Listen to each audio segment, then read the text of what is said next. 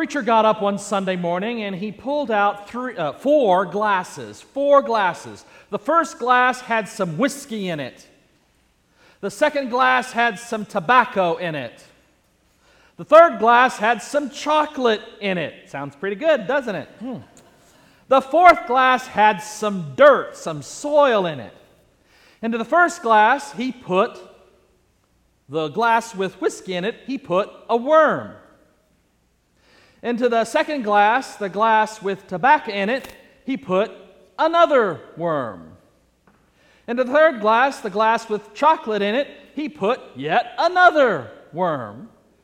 And into the fourth glass, the glass with soil in it, of course, he put a worm.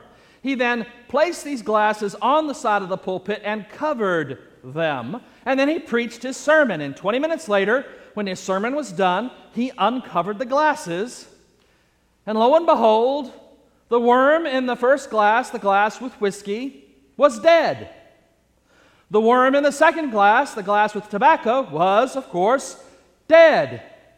The worm in the third glass, the glass with chocolate in it, was fat. No, no, no, no. He was dead. Oh, what a way to die. Oh, how lucky to go, gorging yourself on chocolate. I can't think of a better way to die. And of course, the worm in the fourth glass, the glass with soil in it, was alive and doing well. And then the preacher asked his congregation, What does this tell us about how we are to be living our lives? And way in the back, a sweet little old gray haired lady stood up and said, Preacher, that teaches us that if you drink, smoke, and eat chocolate, you won't have worms. Can I get an amen? you won't have worms. I don't know where I got that from. That's one of those that just kind of floated around and I picked it up somewhere in the dim, misty recesses of the past. You don't always get what you expect, and it's not always from the children in the children's time that you get the weird answers, is it? You don't always get what you expect. The Gentiles came to Jesus, came to see Jesus, came and asked Philip, and Philip went and got Andrew, and then they went to Jesus. And they said they wanted to see Jesus. These Gentiles these Greeks wanted to see Jesus, and this is unusual. Messiahs are Jewish holy people. Messiahs are for the Jewish people, for the people of the Hebrew faith, not for Gentiles, but these were special Gentiles. These Gentiles, these Greeks, were ones who had been studying the Hebrew faith, who had been learning the Torah, who had been going to synagogues and studying the teachings of Moses, they believed that the Hebrew people had a, a, true understanding of the nature of reality, and they wanted to learn about Yahweh and learn about the law and learn about the way in which we were to live. They hadn't gone whole hog, if you'll pardon the joke there, they hadn't gone whole hog and become Jews uh, by being circumcised, if they were men, or cooking kosher and taking care of the the proper way to make clothing out of single thread um, if, if they were women. No, they had not gone and become Jews, but they were considered God-fearers or righteous Gentiles. They were Gentiles who had studied the Torah. And so they had come also with the Jews up to Jerusalem to celebrate the Passover. And they wanted to see Jesus. They wanted to meet Jesus. They wanted to see this Messiah, the one whom many were saying was the Messiah. They wanted to see Jesus and hear from him what he would have to say and how he would lead them on the way. They wanted to see what Jesus would have to say about the life that they were to live and about who he was. And what Jesus says is not really what we expect in many ways. First of all, it almost seems as though he blows off the request to see him. Because what does he say? His answer is straightforward and yet goes around the bend. Jesus' answer The hour has come for the Son of Man to be glorified. Now, Philip and Andrew have said, These Gentiles want to see you. And Jesus' response is, The time has come for the Son of Man to be glorified. Now, at first, that's weird and strange and exciting. I'm sure the disciples were rejoicing in that first sentence. Woohoo! It's time! It's finally time. After all, Messiahs are supposed to be glorified. The Jewish people had a conception, several conceptions of messiahship. They expected a military Messiah, a, a, a, ruling general who would come and defeat the occupying forces of the Roman Empire and overthrow those Gentiles that had come to pervert their society, pervert their culture, take them over and oppress them. They had this understanding of the Messiah who would lead armies, armies of the kingdom of David, to defeat the occupation and then to go out and establish the kingdom of David first in Judea and Galilee, and then in the surrounding communities, and finally all over the world. That was the military conquering Messiah. They also expe- expected a high priest Messiah who would come to reestablish right worship in the temple. Up until this time, it was believed by many that the Sadducees in compromising themselves in accepting the Roman occupation, had allowed right worship in the temple to go astray, to go awry. And so the Messiah was to come and reestablish right worship, right sacrifice, right ritual, right practices in the temple in Jerusalem. So a high priestly Messiah was expected and a kingly Messiah, kind of related to this military ruler Messiah. A kingly Messiah would come to establish the kingdom of David and to sit on a throne and rule the kingdom. And then there was the righteous Messiah, the one who would come, kind of connected with the high priestly Messiah, the one who would come to establish righteousness in the land, proper treatment of people, how to treat your neighbor, how to speak with grace and peace, how to feed the hungry and clothe the naked and care for the poor and the widows and the orphans. The righteous Messiah who would come to establish righteousness in the land. There were these different competing and connecting and complementing conceptions of Messiahship, and they all seem to float around in the period, in the region, in the time of Jesus.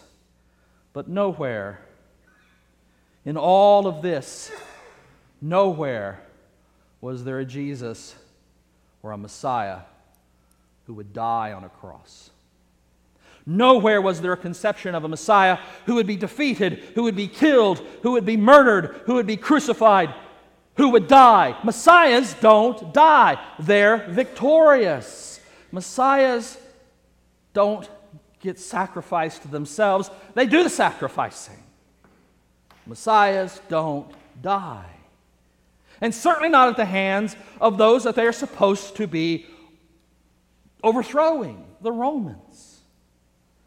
So, this concept, this idea of a suffering and dying Messiah was one that was foreign to their way of thinking.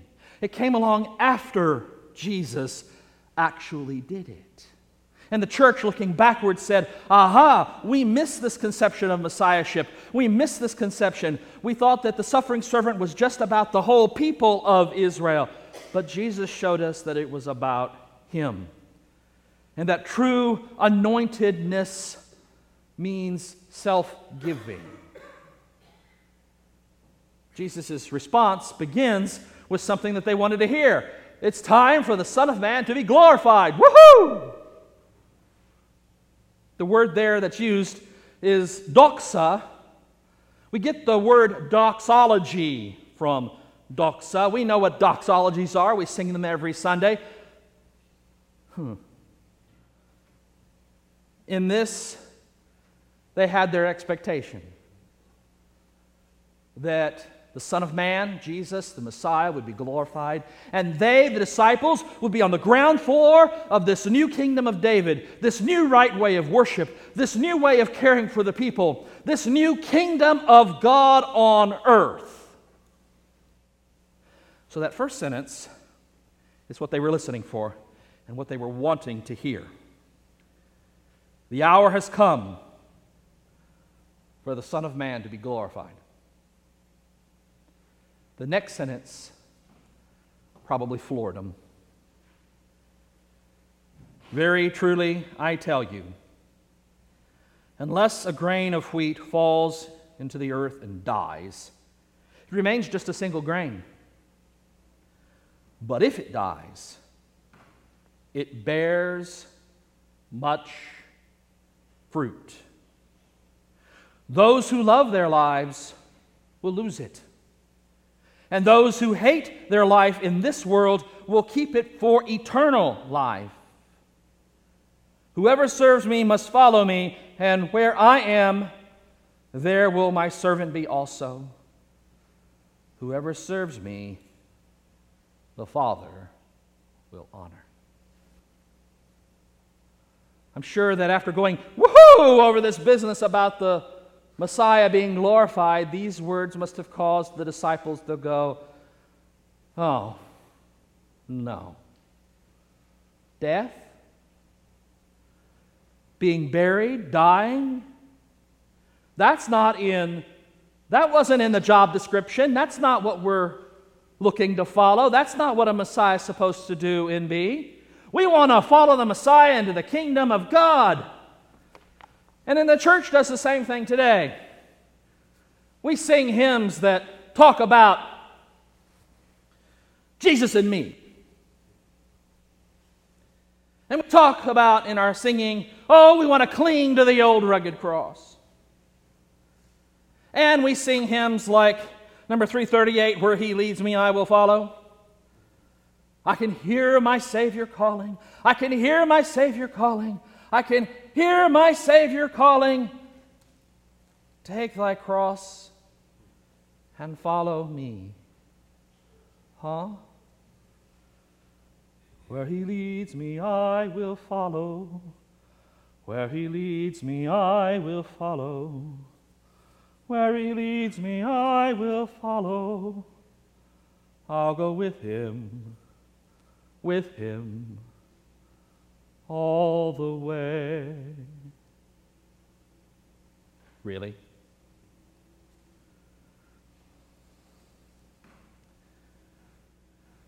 Really?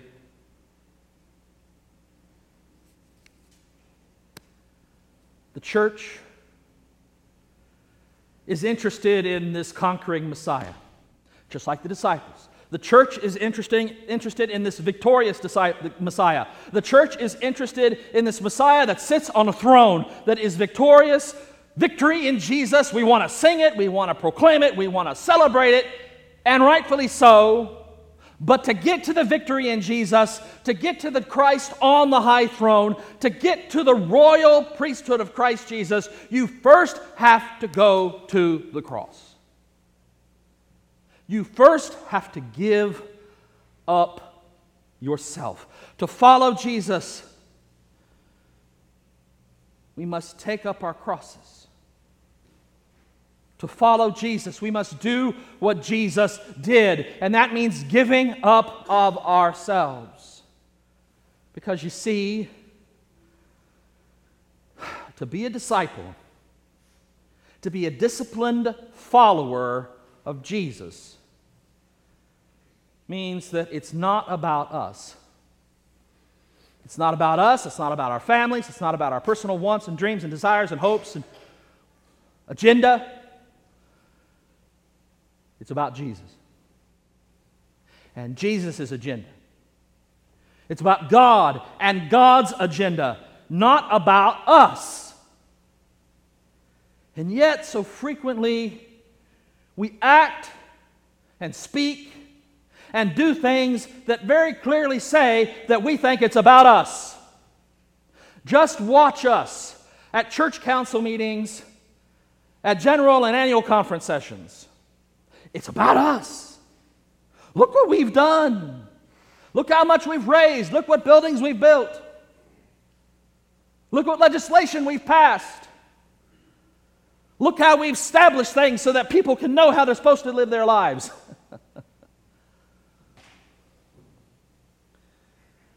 In reality, we want it our way. We want things our way.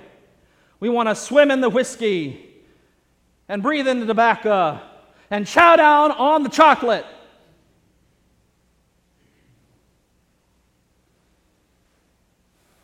Rather than live in the soil, rather than be buried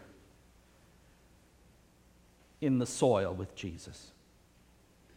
Lent is about recognizing that this religious life is not about us. It's not about me, and it's not about you. It's about recognizing that God is calling us to be for Christ and for others. If Christmas, if the seasons of Advent and then Christmas are about the recognition, accepting, and proclamation of the incarnation and birth of Jesus the Messiah, the season of Lent and then Easter is about recognizing that we are the reason he died.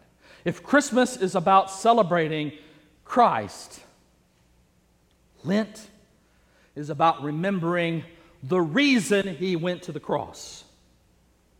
The reason he came and then made of himself a sacrifice. And it's not the Jews who killed Jesus, and it's not even really the Romans who killed Jesus, even though they drove the nails. It's us. It's Christians. In the Synoptic Gospels, Matthew, Mark, and Luke, and in John, it says very clearly that Jesus is a friend of sinners. And we ought to be rejoicing in that, but so frequently the church seems to say, oh no, that can't be the case. Jesus is a friend of the righteous people. Sorry. Jesus is a friend of those who've been pushed to the edges of society, those who've been pushed and marginalized all the way out of society, those who've been denied access to the kingdom, those who've been denied access to grace, those who've been told by the very church that's supposed to proclaim Jesus that you are not welcome. Jesus is a friend of sinners. And if we are honest, that includes us. And this time in Lent is a time to get ready to recognize our culpability in the death of Jesus, in his sacrifice for us.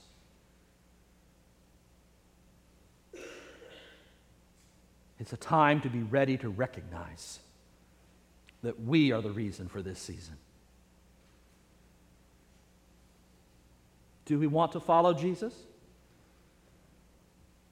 Where he leads me, I will follow. Where he leads me, I will follow. I'll go with him, with him all the way. Really? We sing these hymns, we don't even hear the words to them. I'll go with him through the judgment. I'll go with him through the judgment. I'll go with him through the judgment. I'll go with him, with him all the way. Really? Really? Or like the disciples, will we run? My own confession is that so frequently, like the disciples, when faced with the enormous responsibility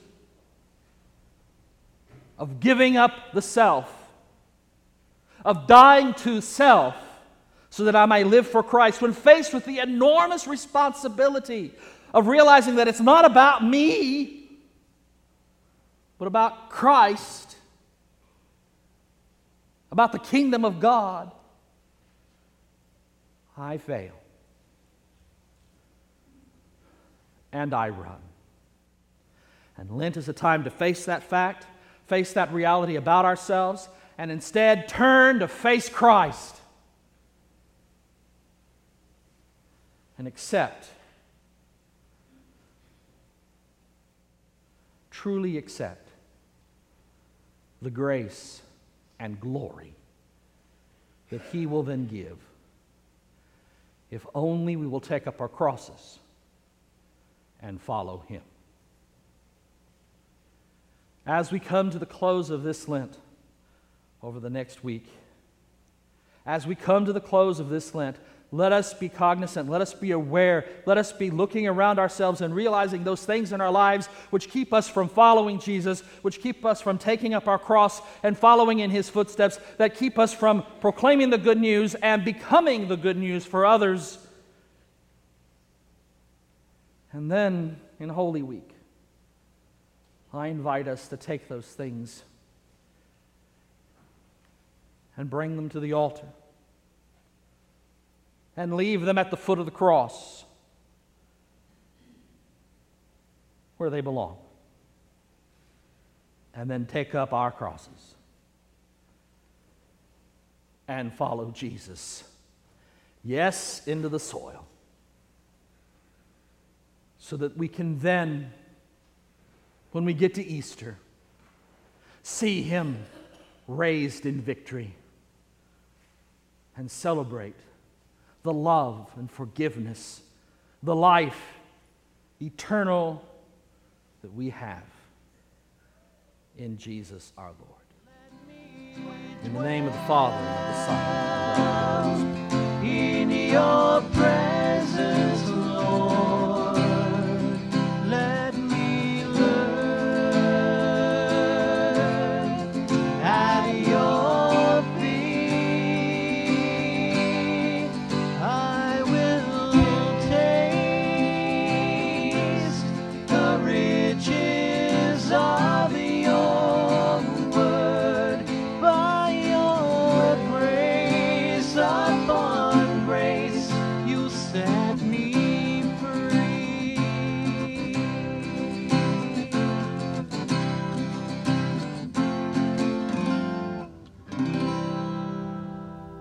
Been listening to a sermon by Dr. Gregory Neal, Senior Pastor of the First United Methodist Church in Commerce, Texas, and Rector of Grace Incarnate Ministries.